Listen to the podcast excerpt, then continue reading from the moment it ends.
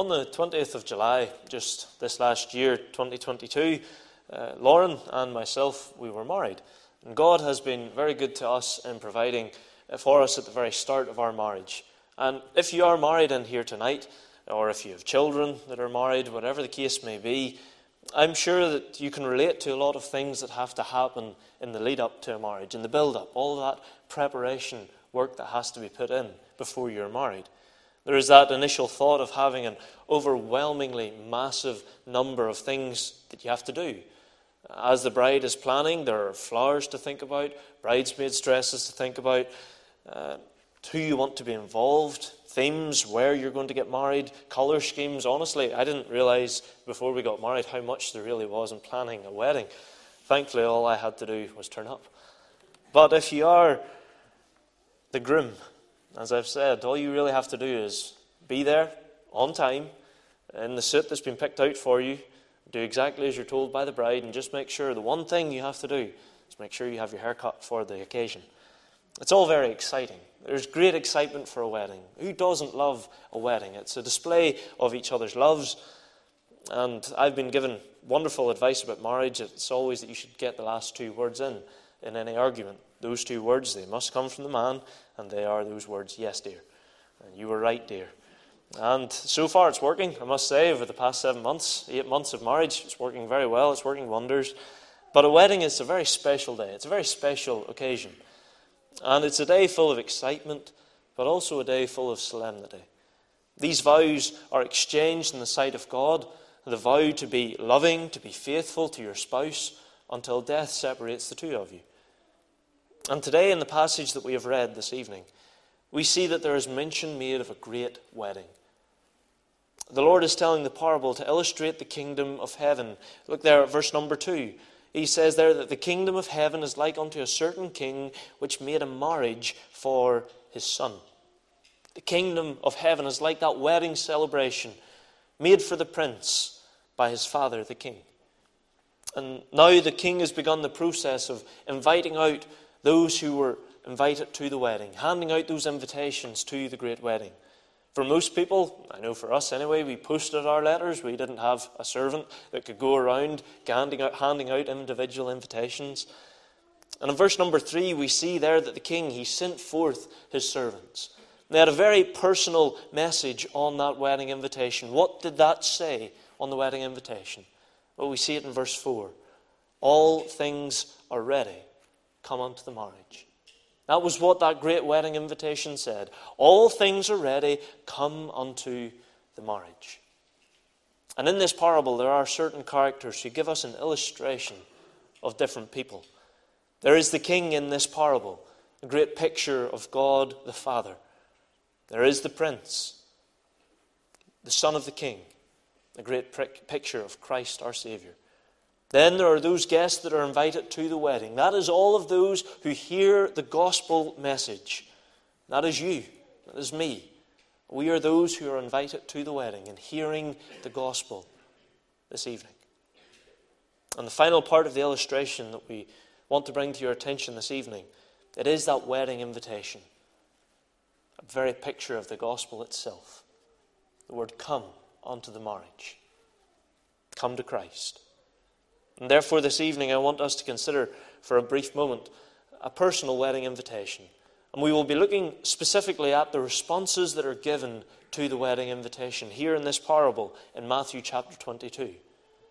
So, first of all, notice with me that there are those who reject the wedding invitation. Those who reject the wedding invitation. We read of them in verse number 3. It says there that the king sent forth his servants to call them that were bidden to the wedding, and they would not come. These people had they had received the invitation just like anyone else, but their response was to reject this invitation. Now, this is a highly unusual thing for them to do. You may ask me, well, why is it unusual that they would reject this invitation? Well, who doesn't love going to weddings? Who doesn't love getting free food? It's, I'm sure at times the main reason that some people go, they get a, a good feed, sometimes five course meal. It's wonderfully prepared for them. But more than this, in this specific parable that Christ is teaching, this is not just any wedding. This is not just a wedding that was put on by those of the lower class. No, this was a royal wedding. The king put on a wedding for his son. The finest of food and the best of service would have been on display at this wedding. And yet, these people, they still decided that they were going to reject the invitation. And it is a picture of those who reject the gospel, reject Christ, reject that invitation to come to Him and to have rest. And I wonder, I ask the question to you is that you this evening? Notice in verse number three, at the end of the verse, it doesn't say that they could not come. It doesn't say that there was some other uh, pressing matter. It doesn't say that they had something else that was more important for them to do and then they would come to the wedding. No, it says there at the end of verse number three, they would not come. They would not come. They had no reason to reject the great invitation, but they rejected it anyway. And therefore, again, I ask tonight is that the case in your life? Jeremiah 25, verse 4 And the Lord hath sent unto you all the servants and prophets, rising early and sending them, but ye have not hearkened nor inclined your ear to hear. Is that you tonight? The Lord has given you the complete revelation of His Word in the Scriptures, the Bible. All that we need to do to be saved from our sin, He teaches us in the Scriptures. Turn from your sin trust in Jesus Christ. And yet you're still not listening. You've taken that invitation and you've said, no, that's it's not for me. What will it take for you this evening to heed the voice of God? More than that, we see that there is great patience on display from this king. Because after they had rejected this first invitation in verse number 3, it says there in verse 4 again, again he sent forth other servants, saying, Tell them that are bidden, Behold, I have prepared my dinner. Everything was ready. All they had to do was come. The king here, he persisted in inviting those who had already rejected him, who had already rejected his great invitation. Romans 2, verse 4 Despisest thou the riches of his goodness? And forbearance and long suffering, knowing not that the goodness of God leadeth thee to repentance. I wonder tonight, do you despise the long suffering Lord? The one who has been patient with you. Perhaps you're in this meeting this evening and God has presented you opportunity after opportunity to repent of your sin, to turn away from it and be saved. I wonder, are you in the service this evening? You've sat under the gospel. You've sat under preachers many, many times, preachers far greater than I. You've heard the gospel. You've heard the invitation to come to Christ. And you've continually said no, rejecting Christ, rejecting His great salvation. Can it still be said, you sit under the gospel year after year, and written over your life are the words out of Christ without a Saviour? With no hope nor refuge now. This wedding, it had everything prepared. All that these people had to do was accept the invitation and come. The food was already there. Verse number four, it tells us there the oxen and the fatlings were killed, and all things were ready. Everything was prepared. The table was set. Yet these people continued to reject the wedding invitation.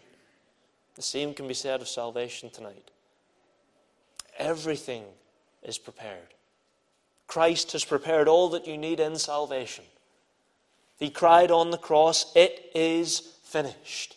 His work of redemption, his work of salvation, is a perfect and a complete work. He has taken your punishment on the cross. He has made an atonement for your sin. All you must do now is come and accept the invitation. Isaiah 55, verse 1. He said there, Every one that thirsteth, come ye to the waters, and he that hath no money, come ye, buy and eat. Ye come, buy wine and milk without money and without price. And our salvation has been purchased without silver, without gold, as Peter reminds us. It has been purchased and paid in full by Jesus Christ, shedding his blood on the cross. As we sang earlier, down at the cross where my Saviour died, down where for cleansing from sin I cried. It's at the cross that we're saved. It's in the blood of Jesus Christ that He shed on the cross. It's through that that we can have our sins forgiven. And therefore, all things are prepared for you to be saved tonight. Christ has prepared everything in salvation. All you have to do is come. Hear the invitation this evening. Heed the invitation this evening. Come to Jesus Christ. Because the invitation is for whosoever will call upon the name of the Lord. Then we read uh, in verse number 5, we read of the attitude of these people that rejected this invitation. Verse number 5, it says there, they made light of it, and they went their way, one to his farm, and another to his merchandise. It wasn't enough for them just to receive the invitation and say, No, thank you, that's not for me. But they laughed at it. They scorned it. They made light of that invitation. And is that not the case with so many today? When they hear the gospel, they laugh it off as if it was nothing important to be invited into the family and fold of God. I wonder, is that the case for you this evening? You've heard the gospel many times and you think, I don't need to be saved.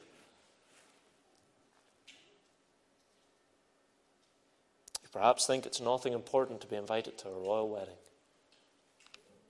This is the single most important thing that you could ever do in your life.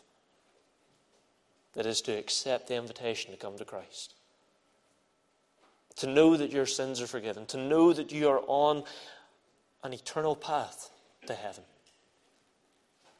These people, they found their business, they found their employment, they found their work more important than coming to the great wedding feast. Is that what's stopping you from coming to Christ tonight? What is it that's hindering you from coming to Him? Your career? Your work? These things are good and proper, they have their place, but their importance pales in comparison to eternity and where you will be spending it. So, what does the scriptures teach us here about those that rejected the wedding invitation?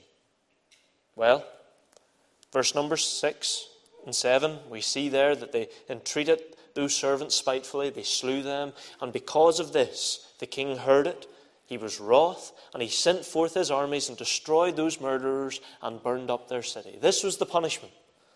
They had heard the invitation, they had received the invitation, they rejected the invitation. Not only that, but then they had killed the servants that had brought the invitation. What was the king's response? He sent in his army to the cities and their homes and decimated them. and if you're still rejecting the great wedding invitation from Christ tonight, if you're still rejecting that invitation to come to Jesus Christ tonight, then your end will be eternal damnation in hell. There are no two ways about it. If we continue to reject Christ, if you continue to reject Jesus Christ, your end will be eternal punishment in hell. 1 Peter 4 uh, tells us all about that in verse number 17. For the time has come that judgment must begin at the house of God. And if it first begin at us, what shall be the end of those that obey not the gospel of God? And if the righteous scarcely be saved, where shall the ungodly and the sinner appear? It's a solemn thing to reject the Lord. It will lead to an endless punishment in hell. As Peter there says, if the righteous scarcely be saved, what shall the ungodly, or where shall the ungodly and sinner appear. On that day of judgment, what will you say before the Lord? He will say unto you, I have sent you many, many different preachers. I have sent you many, many different things. And above all, I have given you my word, which tells you how you can be saved. How do you respond to this? How did you respond to this? You rejected it, you turned away from it. You didn't want anything to do with it. What will you say on that day that God calls you to account? I was too busy. I had other things that were more important in my life. Why keep on rejecting the Lord tonight? Do you not want to be found at this royal wedding Do you not want to be enjoying the great riches that Ephesians 3, verse 8 tells us of? The great riches that are to be found in Christ Jesus our Lord.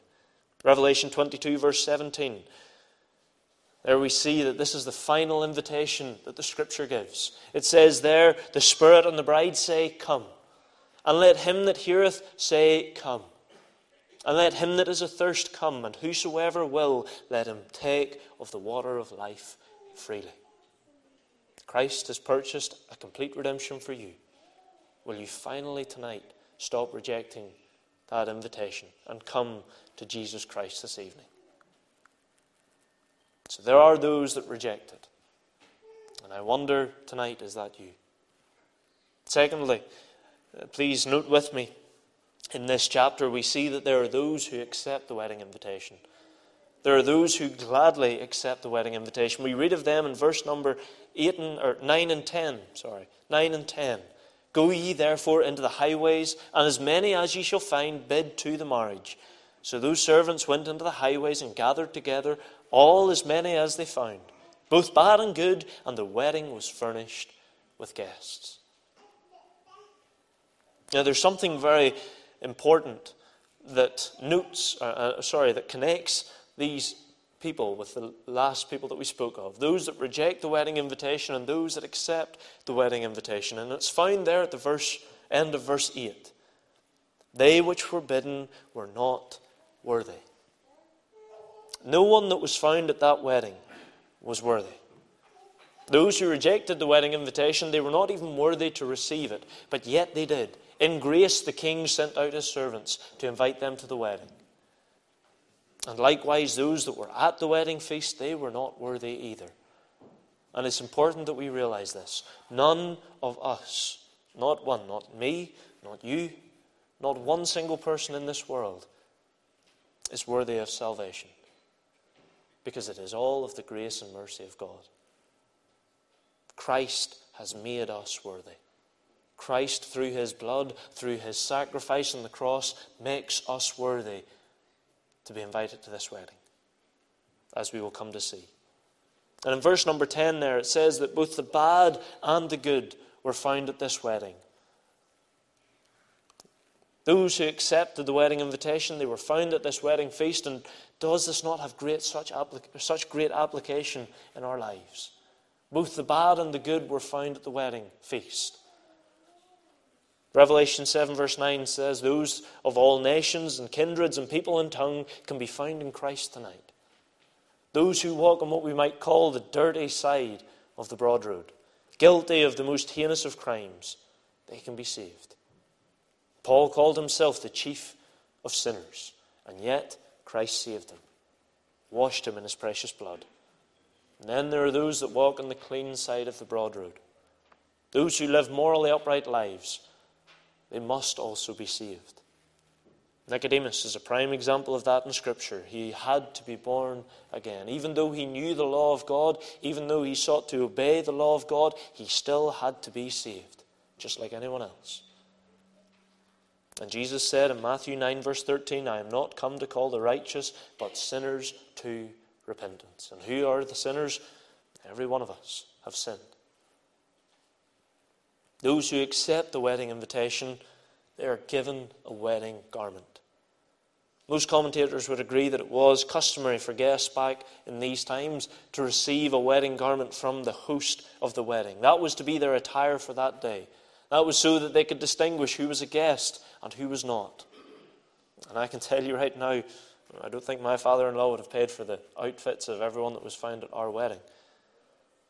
But this attire, this outfit, that was given to the people, this robe that was given to the people, it has great significance here in the Scriptures. Because it is a picture of the imputed righteousness of Christ. Dear child of God, in here tonight, let me speak to you for a moment. You have accepted the wedding invitation of Christ, and now you are, as Isaiah 61, verse 10 tells us, clothed in the garments of salvation, covered with the robe of righteousness. That is your standing before the God of this universe tonight.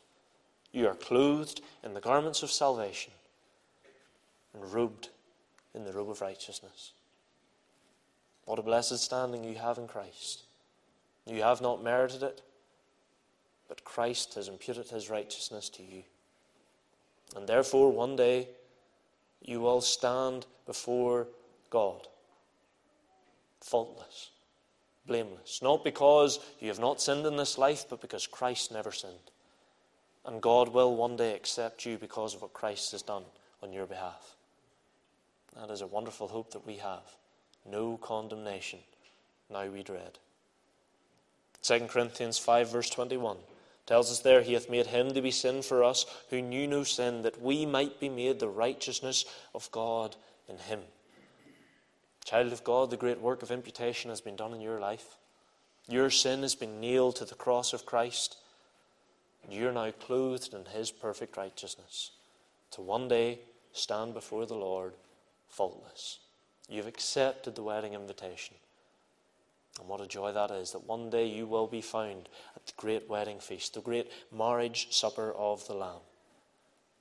Rejoice tonight, child of God, for eternity will pass. You will be in the presence of Christ forever, enjoying the great riches and enjoying this great wedding feast every day of eternity. So we see that there are those who reject the wedding invitation. We see that there are those who accept the wedding invitation. Now you're probably asking the question well, who else is there? There's no in between. You either accept it or you reject it. Well, lastly, let us look at those who are deceived. Because we come to see the last people that are mentioned in this chapter, Matthew 22. Verses 11 through to 13, they detail to us those who are deceived into thinking they have been accepted into the wedding feast. They don't have on the wedding garment, which we have spoken of in the previous response. They are a picture of those who are deceived into thinking that they are in Christ when in reality they've never been saved. And let me tell you, for many years of my life, this was the case for me. I thought I was saved. I thought I had on Christ's righteousness. But in reality, I, all I had was a false profession. I trusted in my words to save me, not the work of Jesus Christ. I trusted that I had really meant what I said. I trusted that I had maybe said the right thing when I prayed unto the Lord as a child. But there is one way of salvation, and it is God's way. Repenting of your sin and placing your faith and trust in Jesus Christ to take away your sin and make you a new creature in Him. Jesus Christ is the only way to heaven. All roads do not lead to heaven, but only through Jesus Christ can any of us be saved. John 14, verse 6, that well known verse is clear. I am the way, the truth, the life. No man cometh unto the Father but by me. Therefore, do not cling to a false profession tonight. Search your heart this evening and be deceived no longer. Notice the words there at the end of verse 12. The king asked him, Friend, how camest thou in hither not having a wedding garment? What was his response? What did he say to the king? Nothing. He was speechless. He had nothing to say. And on the day of judgment, on that day when Christ returns to judge the world, you will have nothing to say before the Lord. He has presented you with opportunity after opportunity to repent of your sin and turn to Him. But on that day, it will be too late. You will not have a case to present before Christ, the judge of this world. Guilty will be the verdict written over your life. This is why it is imperative that we know that we wear the wedding garments of Christ, that we have the robe of Christ's righteousness on us and, our, and have our wedding garment on. Please turn for a brief moment to Matthew chapter 7. Matthew chapter 7, I believe, contains some of the most scariest verses in all of the scriptures. And now, don't get me wrong tonight. I don't want to scare you into salvation. I don't want you going home tonight thinking, well, I don't want to go to hell, so the better alternative is heaven. That's not what I want to do this evening. And if you go away from here only being scared of hell and that being the reason that you want to come to Christ, it's not a real profession of faith. Matthew 7, verse 21. I just really want to bring to light the solemnity of rejecting Christ, the solemnity of having a false profession in Christ. Matthew 7:21 Not everyone that saith unto me, Lord, Lord, shall enter into the kingdom of heaven, but he that doeth the will of my Father which is in heaven. Many will say to me in that day, Lord, Lord, have we not prophesied in thy name, and in thy name have cast out devils, and in thy name have done many wonderful works? And then will I profess unto them, I never knew you. Depart from me, ye that work iniquity. On that day of judgment, there will be those who cry out to the Lord, believing that they were saved. But God, I, I said the prayer. I said the words, and I, I really, really meant those words that I said. They will hear those fearful words Depart from me. I never knew you. It is a solemn thing to continue in a false profession. Are you one who tonight only professes the Saviour but does not truly possess the Saviour? How can we know that we are saved? How can we know truly that our sins are forgiven? It's when we realize that salvation is not of works, but it is a gift of God. It is given to us by our Heavenly Father if we will only turn from our sin and trust in Jesus Christ. It's not about the sincerity of our words when we come to Him. It's about knowing that salvation is given to us from God. It is a gift, lest any man should boast. So, in conclusion, I want to ask which person are you this evening? Have you rejected the invitation of Christ to come to Him for year after year? Will you put it off again tonight, or tonight will you finally come to Christ, receive His wonderful salvation, and get right with God this evening? Have you accepted the wedding invitation? Are you found in Christ? Then rejoice tonight, child of God, knowing that you are clothed in the garments of Christ's righteousness, and you will one day be at that great wedding feast of Christ, the bridegroom, to his bride, the church.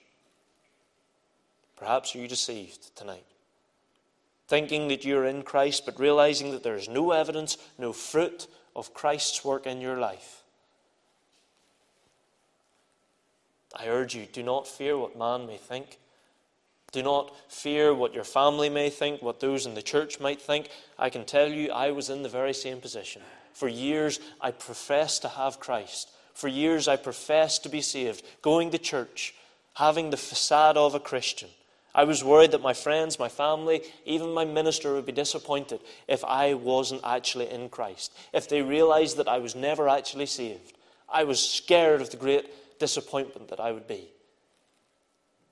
But I can assure you, there is joy tonight if you will come to the Savior. And know that you have a full assurance that you're saved and that you're ready for heaven.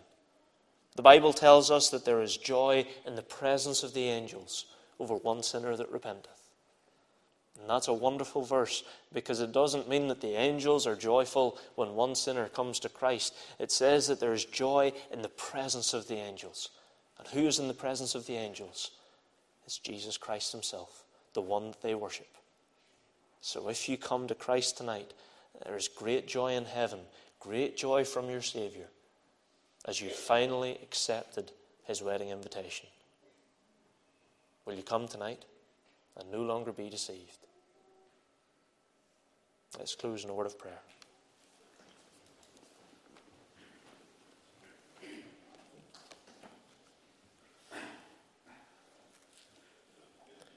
Our Father and our God, we do pray that as the invitation to this great wedding has went forth once more as the invitation to come to Christ to accept the gospel of Jesus Christ.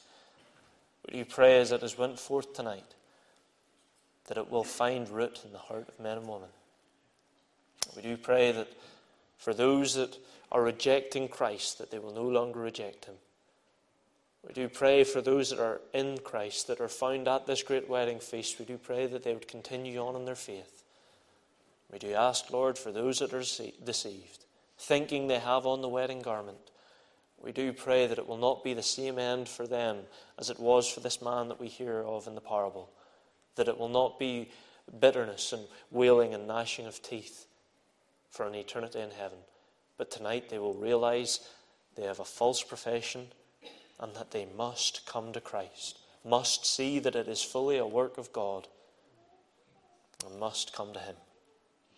Lord, I ask, speak tonight and draw men and women to yourself. We ask in Jesus' precious and worthy name.